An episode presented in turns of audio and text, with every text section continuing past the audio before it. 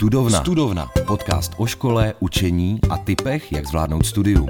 Studovna Anety Štokrové na rádiu Wave. Ve studovně vítám Bronislava Sobotku, nadšeného učitele angličtiny z Brna, který pomáhá lidem zamilovat se do angličtiny. Dobrý den, Broňo. Dobrý den nebo hello, máte to hrozně hezky naučené. Takhle přesně se prezentujete, je to tak? Je to tak, na začátku každého videa. A jaké byly vaše začátky celkově, pro zrovna angličtina? No zpětně to musím hodnotit jako jednu z nejšťastnějších náhod eh, nebo rozhodnutí mého života. Mě když bylo 20, tak jsem pracoval v takové fabrice, která začala krachovat. Já byl takový ten typický člověk bez budoucnosti. Měl jsem prostě vystudovanou takovou střední, které jsem nerozuměl, pracoval jsem ve fabrice, která krachovala a neměl jsem moc co dělat v té fabrice, jak krachovala, tak jsem si říkal, Broňo, měl by se něco naučit, než to zkrachuje, ať, ať potom, že co se životem, co se složenkama. A řekl jsem si třeba, třeba, třeba angličtinu. A našel jsem takovou starou knihu, a starší lidé si budou pamatovat. Byla to angličtina pro jazykové školy, The Family, byla podle mě docela nudná a zaprášená. A, a za, zamiloval jsem se do angličtiny, byla to obrovská láska, tak já jsem tam seděl u toho umaštěného ponku a 4-5 hodin denně jsem šrotil angličtinu. A kam jste šel potom? Vydal jste se na tu učitelskou dráhu? To mě vůbec ve snu nenapadlo. Já jsem vždycky nesnášel školu a, a být učitel mi přišlo, že je něco jako být dozorce ve vězení, takže to mě vůbec nenapadlo. Ale um, já jsem šel pracovat do Irska na rok, protože ta firma pořád víc krachovala a navíc už jsem si chtěl vylepšit angličtinu. A když jsem se pak vrátil, tak jsem se zase vrátil do té stejné krachující fabriky. Ty jsem si říkal, ty seš teda lempl, ale přihlásil jsem se na vysokou a říkal jsem si, co bych tak mohl studovat. A jediné vlastně, co mě bavilo a co jsem si myslel, že bych mohl umět, byla ta angličtina. A, ale neuměl jsem vůbec nic jiného, tak jsem chtěl studovat jenom angličtinu. A to šlo jenom na pajdáku tehdy, takže jsem šel studovat pajdák jenom proto, že, že tam byla ta angličtina. No ale pak, eh, pak jsem musel učit, to byla povinnost lidí na pajdáku a hrozně jsem si to zamiloval, tak jsem se do toho nadchl, že, že pak už to byla radost. A kam směřovaly potom vaše kroky? No já jsem vlastně ještě na té eh, vysoké začal učit na, na Gimplu v Brně, gymnázium eh, Algartova v Usovicích a tam jsem pak zůstal deset let s nějakýma přestávkami, kdy jsem si občas odskočil do zahraničí. A, a hrozně mě to bavilo. Vlastně učit eh, studenty v tom věku, řekněme 15-18 na střední škole byla jako obrovská radost. Člověku to dá mnohem víc, než, než do toho dávat. Je to, je to jako skvělý, moc jsem si to užil. A co třeba jste dělali jinak v té výuce? Nebo jaký je ten váš přístup k tomu jo. učení? No, já vlastně musím říct, že i přes ten pajdák jsem se cítil hrozně nepřipraven. Já si do dneška vzpomínám, jak jsem poprvé otevřel ty dveře do té třídy, tam seděli ty děti, koukali na mě já jsem koukal na ně, teď oni si říkali, to bude nějaký idiot, anebo nebude. Já jsem si říkal, budou hrozný, budou mě nesnášet, nebo co bude. A, a z toho stresu, že jsem vlastně nevěděl, co mám dělat, a, tak jsem začal dělat to, co jsem jediné uměl, nebo kde jsem se cítil bezpečně. A to bylo, že jsem se choval, jako by jsme byli na skautské schůzce nebo na táboře, protože já jsem celou dobu byl ve skautu aktivní, takže jsem se k ním choval, jako by jsme byli na táboře. Takže jsme tam prostě jako každý jsem tykal, běhali jsme tam, vlastně jsme dělali takový skautský program, ale v angličtině, luštili jsme křížovky, běhali jsme po škole, hráli jsme různé hry a mě to hrozně bavilo a je evidentně taky, že najednou nemuseli sedět v lavicích. A, a ten podobný styl jsem si vlastně udržel tlou dobu, že se snažím představit si, že jsme vlastně na letním táboře a že chci, aby je to bavilo, aby si to užili. Rád nad tím přemýšlím, takže kdyby mohli odejít domů, tak by měli mít to právo. Já bych chtěla, aby tam zůstali, takže vlastně pořád stejně. A, ale nevím, jestli tak učí víc lidí nebo ne. A vlastně na začátku to byla taková znouzecnost. A až když jsem zjistil, že to funguje, tak mě to hrozně začalo zajímat, proč to funguje. Vlastně jsem na to pak psal bakalářku i diplomku a vlastně jsem mi na Pajdáku chvilku učil zážitkovou pedagogiku, protože jsem zjistil, že k mému překvapení to krásně fungovalo. Co je to ta zážitková pedagogika, když už jste to zmínil? Já hrozně přemýšlím, jak to říct jednoduše. Asi začátek toho je, že člověk měl něco zažít. To znamená, že když sedím a vyplňuji nějaký cvičení v učebnici, to není úplně zážitek, ale že něco zažiju, že třeba vystoupím se svým komfortní zóny. Takže třeba musím natočit video nebo musím oslovit někoho na ulici v angličtině. Musím udělat něco, co mi není úplně příjemný. Zážitková pedagogika pracuje s tím, že ten zážitek by měl být intenzivní, nemusí být nutně pozitivní. A pak se podíváme zpátky, řekneme si, co fungovalo, co nefungovalo. A ideálně skrze to, co jsme zažili, jako lidi rosteme, že postupně rozšiřujeme tu zónu komfortu ale abych to řekl prakticky, já jsem třeba své studenty nutil pořád mluvit ve dvojicích, říkat něco ostatním, eh, natáčet videa, dělat něco, co jim bylo malinko nepříjemné. Ale tím, že to dělali takhle dlouho v kuse, třeba tři roky, tak když jsme pak vyrazili třeba ze školou do Anglie, tak jsem úplně nadšeně sledoval, že tam nebyl nikdo, kdo by se vlastně bál s těma lidma mluvit, protože tři roky v kuse mluvil každý den, překonával ten svůj ostych a tu jako nedůvěru to, že to zvládne. A myslím si, že to je jeden z těch principů té zážitkové pedagogiky v nějakým kontrolovaným, bezpečným prostředí.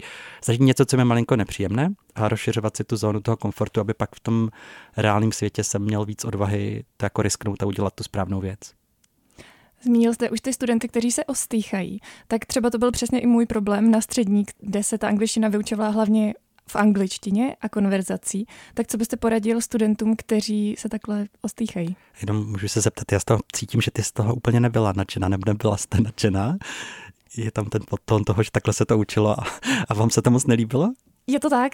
Super, to je dobrý. Mně přijde začátek, začátek všeho je, s těma studentem mám mluvit a udělat z nich jako aktivní partnery v tom vzdělávacím procesu. Mně přijde, že, že je hrozně jako debilní, když já vcházím jako učitel a myslím si, že jsem nositel nějaké moudrosti, oni jsou prázdné nádoby, já to do nich naliju a pak je z té školy vykopnu, oni jsou plní technik vědomostí. Takhle to podle mě vůbec nefunguje, je to hrozně demotivující.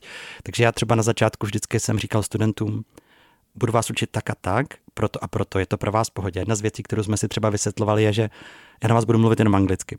A vás to bude hrozně štvát, budete si připadat ztracený, nebudete tomu rozumět, budete mě nesnášet, ale za čtyři roky, když skončíte, tak vaše úroveň bude mnohonásobně lepší, než kdyby jsme spolu mluvili česky občas. Pro vás by to bylo jednodušší, ale já chci ten výsledek na konci, jste s tím v pohodě nebo ne?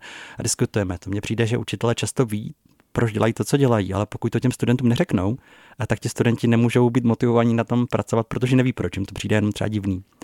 A, a co se týká toho, jak jako to překonat, tak z učitelské strany si myslím, že je hrozně důležité na to netlačit a dělat to krok za krokem.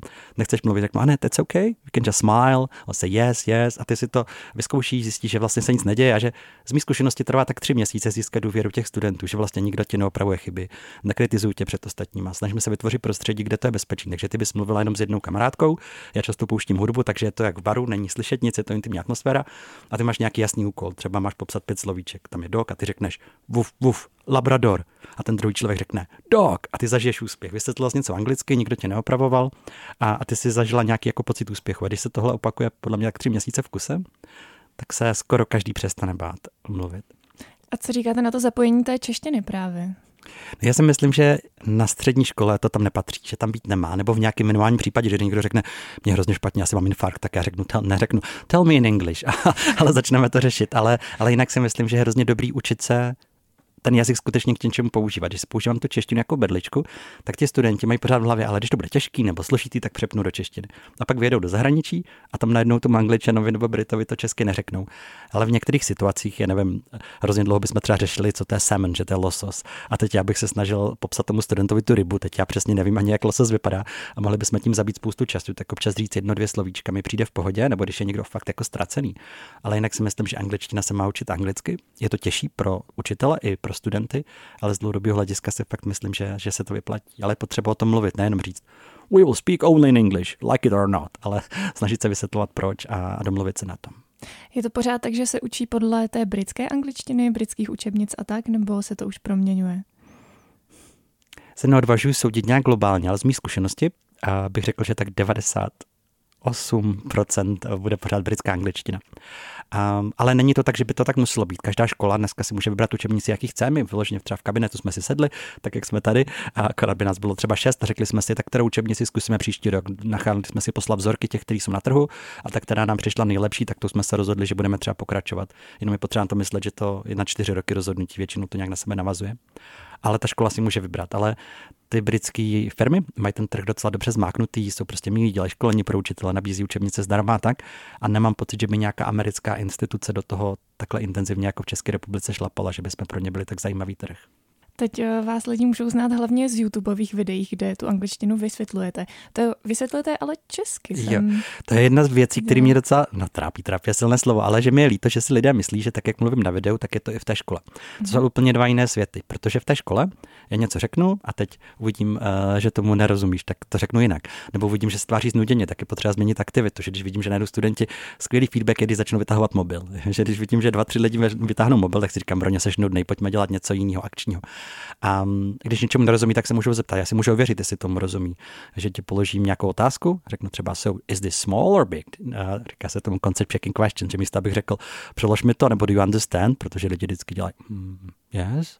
A tak vlastně můžu jednoduše s tím jako pracovat. Ale když natáčím YouTube video, tak najednou já nevidím, jak se ten člověk tváří. Někdo to hmm. může chápat, někdo ne. Já si nemůžu ověřit, jestli mi rozumí nebo ne. Navíc lidi nemají moc čas a chtějí to rychle, takže já mám vyzkoušení, že třeba 7 minut je na vysvětlování, tak akorát víc nemůžu. Tak proto mluvím česky a, a vlastně třeba ty moje online kurzy, které mě dneska nejvíc živí, jsou v češtině. A, ale výuka samotná vypadá úplně jinak. Jsou to fakt dva rozdílné světy. S čím mají studenti v angličtině nejčastěji problém? Já vím, že to může znít blbě, ale podle mě to je jako mentálním nastavením, že, že jsou, buď často jsem setkával na Gimplu s tím, že, že se na něco jako vymlouvají, že říkají, a třeba i to bylo špatné, ale přijde mi ten princip toho, no já jenom anglicky, protože jsme měli debilní učilku na základce a teď už to nedoženu a není to moje chyba a není to fair a, a takovýhle mindset je hrozně těžký, nebo někdy takový tomu říkám, jako proroci, oni mi říkají, já se to stejně nikdy nenaučím. A pak se to nenaučí a říkají, vidíš, pro ně měl jsem pravdu. A tak mi přijde, že takový to ale já to zvládnu, teď mi to nejde a ještě to neumím. To mi přijde hrozně důležitý, že mi se strašně z mojí zkušenosti podcením. Já jsem pár let učil v Oxfordu na takových mezinárodních kurzech pro mládež a tam mi přišlo hrozně zajímavé to porovnání, že český student tam by řekl typicky I'm really sorry, my English is not that good yet, I've been learning only for 10 years a do toho ty třeba italští nebo španělští nebo brazilští studenti mi říkali me English good, I like English, you too, talk po a, a byli hmm. prostě nadšení z toho, že komunikují. Přijde, že angličtina je prostředek do rozmívání se. A když já něco řeknu a ten druhý člověk mi rozumí, tak jsme vlastně splnili to, o co nám jde. A že někde chybělo, já nevím, sebe třetí osobě, nebo jsem použil před minulý čas místo minulého, je vlastně šumák, ale český školství je podle mě hrozně fixovaný na chybu napíše někdo skvělou esej, ale jediný, co tam vidí, je červeně to, co je špatně. A mi přijde, že ten strach z té chyby nás hrozně brzdí, že to je velká škoda. Jak byste to tedy dělal jinak? Nebo co by se muselo na středních školách změnit, aby to šlo dělat líp? Já na začátku, aby byl soblik, řeknu, že si myslím, že nikdo nechce učit špatně. Nemůžu si představit, že by někdo ráno vstal a řekl si, dneska budu příšerný učitel, nic se nenaučím, budu to dělat fakt blbě. Tak to si nemyslím. Podle mě každý učitel chce učit dobře a učit tak, jak umí. A mám pocit, že jenom ne vždycky je lehký vlastně vystoupit z té komfortní zóny, začít učit jinak. Tak přijde, že je dobrý, když to má člověk jako podporu, někdo mu dá odvahu, možná na nějaký školení, ale zásadně si myslím, že by se mělo změnit to ve českém školství, kdo je aktivní. Mně se občas stalo, protože jsem trošku trouba, že jsem zapomněl, v který třídě učím, že jsem měl třeba 223, změnil se rozvrh a já jsem chodil v té škole a otvíral jsem náhodně dveře a hledal jsem ty svoje studenty, kteří byli šťastní, že tam nejsem určitě. A vždycky, když jsem otevřel dveře, tak jsem viděl učitele, který je aktivní. Že tam vždycky stál učitel před tabulí něco dělal. A já si říkám, aha, tak ona asi potřebuje si tu biologii zopakovat, když ona mluví. Že mně přijde, že vlastně vůbec nedává smysl, aby jsme byli mluvící hlavy, aby učitel stál vepředu a něco přednášel. Dneska si to může každý pustit na YouTube a může si vybrat, od koho si to pustí, tak aby mu to vyhovovalo. Ale ten, kdo je aktivní, tak se učí. Takže mi přijde, že potřeba změnit to jako paradigma toho, kdo je aktivní. V té třídě by měli mluvit studenti, minimálně 70% času, ideálně ve dvojicích, aby bylo co nejvíc toho času, kdy oni mluví. A aby oni byli jako fakt partiáci v tom uh, učícím procesu, aby si mohli říct, tak já bych chtěl dělat teďka tohle, na tohle bych se chtěl zaměřit, tomuhle nerozumím, mohl bych se tomu věnovat. Podle mě by to nemělo být, že učitel jako diktátor, který diktuje, co bude, ale ideálně se spolu domluví, jako na čem se budou uh, na co se budou zaměřovat, co budou dělat, tak aby to oběma stranám dávalo smysl. Přijde mi, že studenti by měli být víc odpovědnosti, autonomie a hlavně být aktivní oni, ne, ne ten učitel, ten už tu angličtinu pravděpodobně trénovat nepotřebuje. Vy už na škole neučíte, je to tak? Je to tak. Občas učím na Pajdáku, já tam mám, jakože chodím tam párkrát za rok, ale, ale na Gimplu už neučím. Je to potom rozdíl mezi těmi kurzy a tou třídou, že vlastně za vámi už asi předpokládám přicházejí lidé, kteří se chtějí učit anglicky. Tak v čem je to jiné? Největší rozdíl asi bych řekl, nebo abychom si řekli, co porovnáváme. Pokud porovnáváme individuální výuku jeden na jednoho s výukou eh, ve třídě, tak si myslím, že v té třídě to může být mnohem větší sranda. Uh, že prostě můžeme, nevím, natáčet nějaké video společně, můžeme hrát hru, můžeme dělat aktivity, můžeme hrát deskovky, můžeme pobíhat po třídě, můžeme fotit všechny písmena abecedy, kdo to první vyfotí je vítěz. A je to, je to, mám hrozně rád tu energii toho, že můžeme běhat, je tam hudba a je to, je to sranda, je to zábava. Může tam být spousta interakce mezi sebou. Vlastně, když si představíte, jestli jste někdo byli fakt na dobrým eh, táboře, kde jste se dobře bavili, tak, eh, nebo na nějaký party, kde jste hráli deskovky, tak takhle podle mě by měla vypadat hodina angličtiny. A, a to třeba ve výuce jeden na jednoho úplně tak nejde. A navíc tam člověk přichází většinou s nějakým jasným zadáním, za který platí. Takže je motivovaný a je to víc možná zaměřené na to, co ten člověk potřebuje. Že třeba byste za mnou přišla, že chcete pracovat v anglickém rádiu a potřebujete třeba dostat zpětnou vazbu na vaši výslovnost a na, na to, kde děláte chyby, abyste tam zněla líp. A tak vlastně vy byste mi něco přednášela, tak jako, nebo byste mi poslala nahrávku, abych je analyzovala, pak bychom se tomu věnovali. Ale úplně upřímně musím říct, že já už vlastně uh, jeden na jednoho za peníze neučím. Já učím jenom lidi, který mám rád zadarmo, takže za mnou vlastně jako už nikdo, nebo když někdo přijde, tak je vždycky odkážu, že mám virtuální jazykovku a tam skvělé lektory. Říkáte o sobě veřejně, že jste dyslektik a dysgrafik, tak to je zrovna taková věc v té angličtině, která vám asi musela dělat potíže. Jak jste to překonal, jak jste to zvládl? No, Já prvně odpovím trošku jako oklikou, že zpětně je to vnímám jako obrovskou výhodu. V biznesu se někdy tomu říká unfair advantage, že jako má někdo výhodu proti té konkurenci a je to až neférový, jako má. A já to dneska vnímám zpětně jako obrovskou výhodu, protože já jsem prostě byl trouba, dyslektik, propadl jsem z jazyku, nikdy mi to nešlo. Říkali mi, ať se ani nehlásím na střední, že já nikdy nemůžu odmaturovat z jazyka. A, a když jsem to potom překonal a zvládl jsem to, tak je možná pro mě mnohem jednodušší dneska lidem v podobné pozici, kterým angličtina nejde s tím pomoct nebo poradit. Že typický učitel angličtiny nebo čehokoliv je ten, který ho to bavilo na základce, šlo mu to, pak na střední mu to šlo ještě líp, tak to šlo na vysokou, pak je v té třídě, říká si, co na tom nechápou. A a já měl hodně skvělých kolegů, kteří se fakt jako snažili pochopit, co těm studentům se děje v té hlavě, proč jim to jako nedocvakává. A já zpětně vnímám jako velkou výhodu, eh, že celkem chápu, co nechápu, protože jsem to taky nikdy nechápal. A jinak já jsem to překonával tím, že jsem se fakt hodně obklopil angličtinou. Že někomu stačí míň, ale já jsem prostě si přepnul můj život do angličtiny, že jsem začal číst anglické knížky, poslouchat anglický podcasty nebo hudbu, psát si deník v angličtině, poznámky v angličtině, nákupní seznam v angličtině. Eh, když jsem pak měl mobil, tak jsem si ho přepnul do angličtiny a zároveň hodně mi jsem zjistil, že mě osobně pomáhá psát, takže já jsem si třeba slovíčka pořád do kolečka psal jako trouba. Že jsem si jeden den napsal, co jsem se naučil, druhý den jsem si to zakryl a všechny, které jsem si nepamatoval, jsem napsal znovu.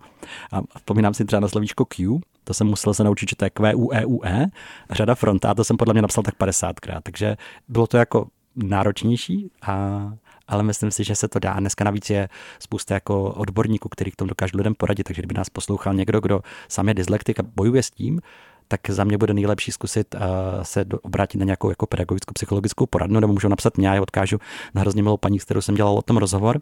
A tam jsou různé triky, že se třeba ukázalo v vozovkách triky, že když si ten text dáte do zelené folie, tak se nám dyslektikům výrazně líp čte. A, a takových jako malinkatých doporučení je spousta. Je škoda se s tím trápit sám, je podle mě úplně v pohodě se jako poprosit někoho o pomoc. Už jste zmínil ty slovíčka, tak to je taková klasika v eh, jazyce nebo v angličtině. Máte nějakou vychytávku, nějaký typy, jak se zrovna ty slovíčka učit? No, na začátku bych řekl, že je dobrý si vždycky říct, že to slovíčko budu potřebovat. Já si vzpomínám, že třeba mé první anglické učebnici, ne té Prokop's Family, ale té druhé, byla třeba v první lekci slovo hlině, hliněná chýše. A, a, a, já vlastně si říkám, proč? To přece ani nikdy jsem to té doby neřekl. A, takže podle mě vždycky se na začátku řeknu, hele, je tohle slovíčko pro mě užitečný, bude se mi to hodit, je to třeba něco každodenního, co já potřebuji vědět, třeba ruka nebo pivo, něco důležitého, anebo je to něco, co se týká třeba mojí práce, pak bych se ho učil. A jinak ne. Lidi mají často tendenci, oh, všechny slovíčka v knize, který čtu, eh, se naučím a pak eh, se to nedá. No a dneska nám s tím hrozně dobře pomáhají aplikace. Asi nejslavnější aplikace na učení slovíček eh, se jmenuje Anki, jako Anki, a tam se využívá něco, čemu se říká space, space repetition, tedy že ukáže se ti slovíčko a ty řekneš, musíš si vybavit, ta nejúčinnější metoda a jako zlepšování se paměti je vypovování. Já tam vidím napsáno třeba řada fronta a musím si vzpomenout, jak se řekne front a řeknu, mm, a teď nevím, kliknu se to, otočí a tam vidím Q a já odpovím, bylo to, nebo uhadl jsem to, nebo bylo to pro mě lehký, bylo to pro mě těžký a díky tomu ta aplikace to slovíčko ti vrátí přesně v té fázi, než ho zapomeneš. Takže tam si člověk může dávat slovíčka a dávkují mu to přesně v té správné fázi. To mi přijde, že nejlepší, protože jinak nejhorší způsob je čistit do kolečka seznam slovíček. Člověk u toho má pocit jako bezpečí, ale je to hrozně neefektivní. Je to vlastně nejméně efektivní způsob učení se slovíček čistit to pořád do kolečka. Podobná aplikace úplně zadarmo, ne tak dobrá, ale mnohem hezčí na pohled se jmenuje Quizlet. To je jedna z nejpoužívanějších aplikací amerických studentů, takže si můžete zadarmo stáhnout Quizlet, tam si dávat ty slovíčka a různými zábavnými způsoby si je jako testovat. Co říkáte na současnou podobu maturity z angličtiny? Mně přijde, že vlastně není vůbec špatná. Já myslím, že je celkem v pohodě. Ona se podle mě inspirovala hodně uh, těma kembridskými zkouškami, jako je třeba FC. Je to teda na nižší úrovni, ale myslím si, že je vlastně v pohodě a Jestli můžu uh, udělat mini reklamu české televizi, tak řekněme váš parťák, uh, tak my jsme loni s českou televizi natočili pořád uh, Dáme to, uh, kde právě vysvětlujeme, jak vypadá maturita z angličtiny a jak jednotlivý části, jak se na ní líp připravit, jaký chyby udělat a tak. Takže můžete zadarmo kouknout na ČT Edu, kde, kde to vysvětluji pod, podrobně, jak, to, jak, jak se na ní připravit. Ale za mě vlastně je, je lehká a, a docela dobrá. Myslím si, že pokud někdo začne řešit angličtinu týden před maturitou, tak by s tím neměl mít vlastně žádný velký problém. Takže byste na ní nic eh, neměnil. Jo, to bych asi změnil, ale myslím, že lidi, když na ní jako nadávají, že, že, že to není úplně, že není vlastně nějak hrozná. Pokud člověk se obklopí co nejvíc angličtinou, čte si angličtině, poslouchá anglické věci, kouká na Netflix nebo, uh, nebo poslouchá anglickou hudbu, prostě snaží se hrát anglický hry nebo něco takového, tak najednou tam musí jenom ukázat, že něčemu, že rozumí poslechu, že mu něco přečíst, není to pak jako nic těžkého.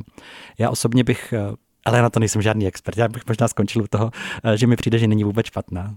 Jak to, že jste stále doslova nadšený učitel? Čím si to nadšení udržujete? No mě se na to občas lidi ptají, někdo se mě ptal, a, co beru, a, tak nic neberu, ale já bych řekl, že úplně upřímně si myslím, že aby mohl být člověk šťastný v té své práci, tak potřebuje mít něco, čem, co my říkám autonomie a to se skládá ze tří částí. Moc hezky je to popsané v knize tak dobří, že vás nepřehlednou, se jmenuje česky. A ten člověk je profesor na takové prestižní univerzitě a dělal výzkum na to, co vlastně lidi dělá šťastnými v práci, nebo že jsou úspěšní. A on přišel na to, že to jsou tři věci a já s tím úplně souhlasím. První je nějaká autonomie, moc jako říct si, co budu dělat. Jo? Že třeba vy si řeknete, tak já pozvu Broňu a můžete. Ale by vám někdo řekl, tady musíš mluvit, já nevím, s panem Okamurou, zítra budeš mluvit s panem Zemanem a, a jenom by tam takhle vám dávkoval ty lidi. Možná by to nebylo takový štěstí. Já mám velkou výhodu, že já můžu si říct, tohle super nápad, to udělám, o tom natočím video.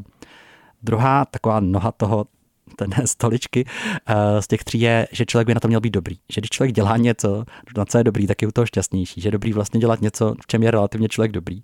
A, a mě třeba učení angličtiny přijde, že ne, že by na to bylo skvělý, ale vlastně mi to přijde mi, že mi to jakž tak jde lidi do toho natchnout. A, a ta třetí část je, že ten um, člověk měl mít pocit, že to má smysl, že to, co dělá, má smysl. A já mám to fakt štěstí, že dělám práci, která mě baví, jakž takž mi jde a vidím v tom velký smysl. A přijde mi, že by vlastně bylo skoro těžký v tom nebýt šťastný. Tak. Máte to taky tak? Já to mám taky tak. Já bych řekl, že je hrozně dobrý, eh, když nás někdo poslouchá, kdo si říká, ale já se angličtinu nikdy nenaučím, nebo já to nikdy nezvládnu, tak změnit ten mindset toho, že říct, ale zatím to neumím. Ale co může být první krok pro to, abych se anglicky naučil? Že občas mi lidi říkají, o, já bych se chtěl naučit anglicky. Já říkám, to je super, a co pro to děláš? A oni no zatím nic. A já říkám, no co pro to uděláš? A oni říkají, to ještě nevím. A přijde mi, že vlastně to není nějaká jako nemoc jako COVID, že bychom to někde chytli, že angličtinu se člověk naučí, takže se rozhodne eh, s tím začít. Takže si řeknu, OK, co bude první krok? A třeba, já nevím, stáhnu si tuhle aplikaci a každý den ji budu používat, nebo domluvím se s svojí nejlepší kamarádkou, že vždycky v pátek večer zajdem na víno a budeme mluvit jenom anglicky, nebo budeme s, hor- s holkama a klukama hrát deskovky v angličtině a teď už. A takovýhle malinkatý změny potom uh, dlouhodobého hlediska dělají obrovský úspěch, takže když jsem to zvládl já, může to zvládnout kdokoliv, kdo, kdo se pro to rozhodne, tak moc držím palce. Sorry za takový dlouhý endo, závěrečný monolog. Tak ne, pojď, pojďme, na, pojďme na závěrečný tip. Zítra maturujete z angličtiny, tak co byste si poradil? Já musím říct, že v tomhle to není fér, protože já vím, co bych dělal a, a něco jiného lidem radím, tak jsem to v rozpacích. Takže já bych radil, dobře se najeste, dobře se vyspěte, už se s tím nestresujte, ať jste tam odpočatý, to jste se nenaučili, doteď už se stejně nenaučíte ale co bych reálně dělal, že bych celou noc nespal a četl bych si pořád do kolečka maturitní otázky jako trouba. Takže je to hrozně vtipný, že já vlastně bych radil něco jiného, než bych dělal. Ale přijde mi, že jestli maturujete za týden, tak si zkuste co nejvíc přepnout hlavu do angličtiny. To znamená, zkuste poslouchat anglické písničky, číst zjednodušené knížky, prostě dělat Duolingo na mobilu, co nejvíc mít tu hlavu v angličtině, až potom tam přijdete, tak to bude mnohem jednodušší. Dokud je ta hlava v češtině a pořád to překládáte tam a zpátky, tak nikdy nejde mít dobrou angličtinu, hrozně to zdržuje. Takže co nejvíce obklopit angličtinu, přepnout se do angličtiny, možná i tu noc předtím si můžete pustit něco dobrýho na Netflixu s anglickými titulky a, a jít tam s tou uh, šťastnou uh, hlavou.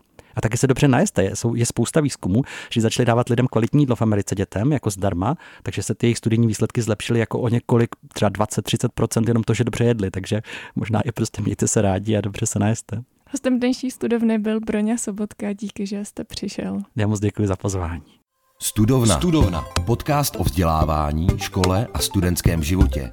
S Anetou Štokrovou na rádiu Wave. Poslouchej na wave.cz lomeno studovna, v aplikaci Můj rozhlas a v dalších podcastových aplikacích.